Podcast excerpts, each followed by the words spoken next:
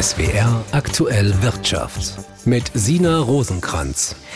Kaufe jetzt, zahle später, das kennt man vom Online-Shopping. In der momentanen Krise greifen immer mehr Menschen auf solche Online-Kredite zurück. Nur bei vielen Online-Shops sind die Ratenzahlungen extrem teuer, oft werden horrende Zinsen verlangt. Die EU hat sich jetzt darauf geeinigt, Verbraucher hier besser zu schützen. Wie die neue sogenannte Verbraucherkreditrichtlinie aussieht, schönes EU-Wort, das erklärt Stefan Überbach aus Brüssel. Wer online einen Kredit aufnimmt oder im Internet auf Pump einkauft, weiß häufig nicht, wie teuer das für ihn oder sie am Ende wirklich wird. Um die Verbraucherinnen und Verbraucher besser vor dem Abrutschen in die Schuldenfalle zu schützen, will die EU die Kreditanbieter jetzt zu mehr Transparenz und besseren Informationen über die tatsächlichen Folgekosten verpflichten. Außerdem müssen die Unternehmen künftig vorab prüfen, ob die Kunden überhaupt zu einer Rückzahlung in der Lage sind. Die neuen Schutzvorschriften sollen auch für Kleinkredite unter 200 Euro gelten, für das sogenannte Crowdlending, also die Geldvermittlung über eine Online-Plattform von und an Privatpersonen und für zinslose Darlehen nach dem Prinzip jetzt kaufen, später bezahlen. Ausgenommen sind Immobilienkredite, für die wird es eine gesonderte Richtlinie geben. Aus der Grünen Fraktion heißt es, die neue Richtlinie werde einen wichtigen Beitrag dazu leisten, eine wachsende Überschuldung der Verbraucher zu verhindern. Schließlich habe die Bedeutung der Online-Kredite zuletzt deutlich zugenommen, auch weil solche Darlehen angesichts von Covid-Krise und Inflation für viele Menschen die einzige Möglichkeit seien, größere Anschaffungen zu tätigen. Stefan Überbach, Brüssel. Wer momentan einen Handwerker braucht, muss in der Regel sehr lange warten und wenn dann die Rechnung kommt, dann reibt man sich schon mal die Augen. Aber auch Handwerksbetriebe leiden unter den Folgen des Ukraine-Kriegs. Einer aktuellen Umfrage zufolge haben drei von fünf Handwerksbetrieben in Deutschland Umsatzausfälle zu verzeichnen. Viele Bäckereien zum Beispiel mussten schon dicht machen, für andere wird es finanziell richtig eng. Besonders betroffen ist das Lebensmittelhandwerk. Hier sagen vier von fünf Betrieben, dass ihre Umsätze sinken. Kaum besser sieht es im Kfz-Bereich aus. Auch die Umsatzerwartungen für das noch laufende letzte Quartal des Jahres und für Anfang 2023 sind überwiegend negativ. Für das erste Quartal im neuen Jahr gehen nur fünf Prozent der Firmen von wachsenden Umsätzen aus. Handwerkspräsident Wollsei verspricht von einer existenzbedrohenden Betroffenheit des Handwerks, wie sie selbst während der Corona-Pandemie nicht festzustellen war. Die meisten Betriebe nennen allgemein eine spürbare Kaufzurückhaltung als Grund. Die Hälfte geht davon aus, dass konkret die hohe Inflation schuld ist. Und ein Viertel berichtet von Auftragsstornierungen wegen der gestiegenen Energiekosten auf Kundenseite, besonders im Bauhandwerk. Die schlechten wirtschaftlichen Aussichten werden sich vermutlich auch auf die Beschäftigung im Handwerk auswirken. Bis März geht ein Viertel der Betriebe von schrumpfenden Mitarbeiterzahlen aus. Michael Wegmer, SWR Wirtschaftsredaktion.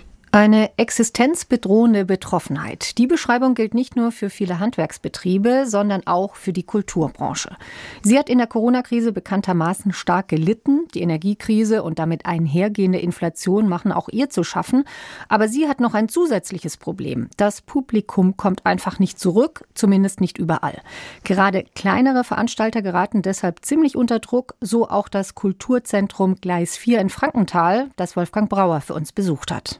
Der Musikclub Gleis 4 liegt direkt am Frankenthaler Hauptbahnhof. Früher war in einem gelben Backsteinbau eine Brauerei untergebracht. Heute treten hier vor allem lokale Bands auf. Leider oft nur für eine Handvoll Zuschauer, klagt Philipp Hahn, der für die Technik zuständig ist. 200 Gäste haben in dem großen Saal Platz.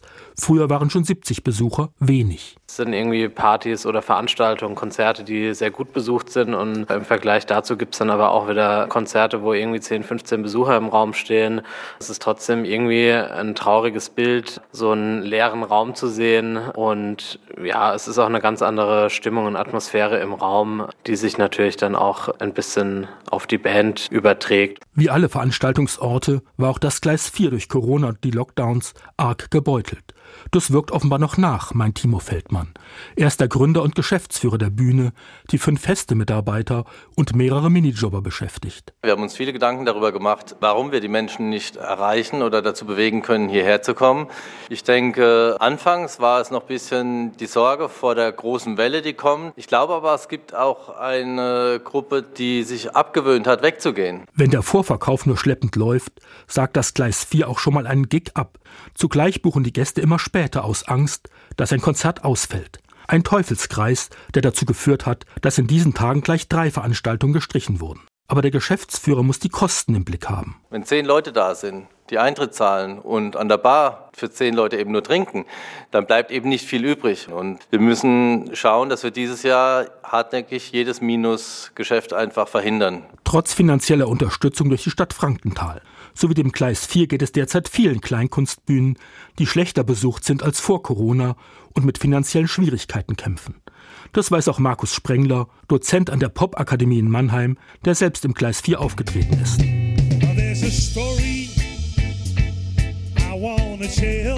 Der Musikdozent würde es begrüßen, wenn die Kleinkunstszene stärker unterstützt würde. Eine Strategie könnte sein, das, was in Pandemiezeiten so super gelaufen ist, nämlich äh, Förderstrukturen zu schaffen, die wirklich konkret sind und die auch mal den Topf gefüllt haben im Bereich Popmusikförderung. Die sollte man nach meiner Auffassung wieder auflegen. Also ich glaube, da ist viel drin. Denn die kleinen Clubs, die oft mit vielen Ehrenamtlichen arbeiten, leisten eine wichtige Kulturarbeit, gerade auch auf dem Land. Auf mehr Unterstützung hofft auch Timo Feldmann und setzt dabei vor allem auf seine Gäste. Für 2023 sind wir frohen Mutes, dass wir wieder ein tolles Konzertjahr hinlegen können, dass die Konzerte wieder besser besucht werden und dass wir nicht so am Rande der Insolvenz kratzen. Das Kulturzentrum Gleis 4 in Frankenthal kämpft ums Überleben. Wolfgang Brauer über eine Branche, die momentan einfach nicht so richtig auf die Beine kommt.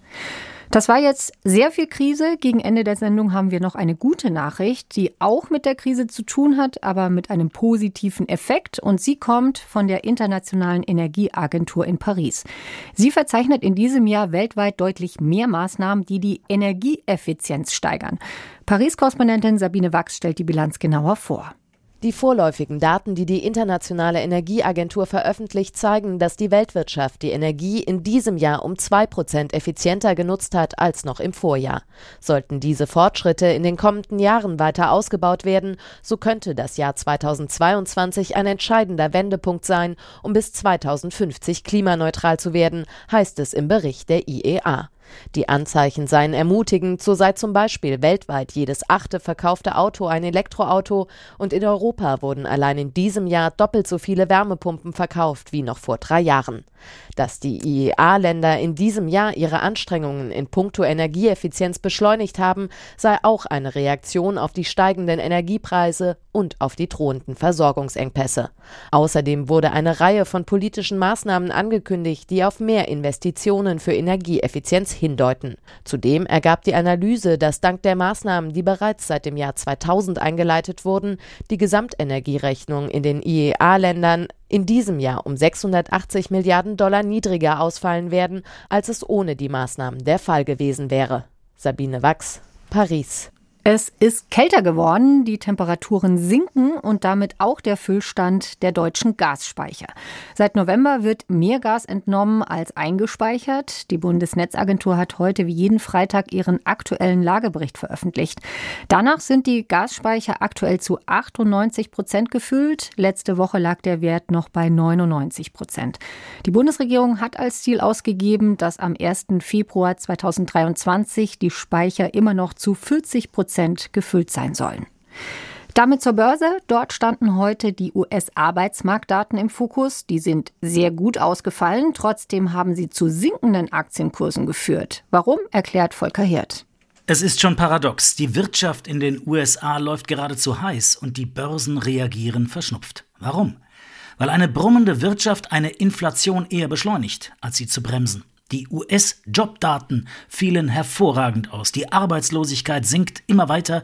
Im November sind weit mehr Stellen geschaffen worden als erwartet. Die Löhne steigen. Unternehmen geben die Mehrkosten an die Verbraucher weiter. Um diese Spirale zu stoppen, könnte sich die Zinsspirale weiter drehen. Das wiederum fürchten Börsianer. Daher haben heute die amerikanischen Märkte zu Handelsbeginn recht deutlich nachgegeben. Der Dow Jones um ca. 0,5, der Nasdaq um ca. 1 Prozent. Auch beim DAX gab es Reaktionen. Er rasselte am Nachmittag innerhalb weniger Minuten um 0,5 Prozent nach unten, aber das wirkte eher wie ein Faustschlag, von dem sich der deutsche Leitindex schnell erholen konnte. Am Ende standen 14.529 Punkte. Das sind knapp 0,3 Prozent mehr als gestern und das ist auch in etwa das, was der DAX auf Wochensicht zulegen konnte. Volker Hirt, ARD Börse, Frankfurt.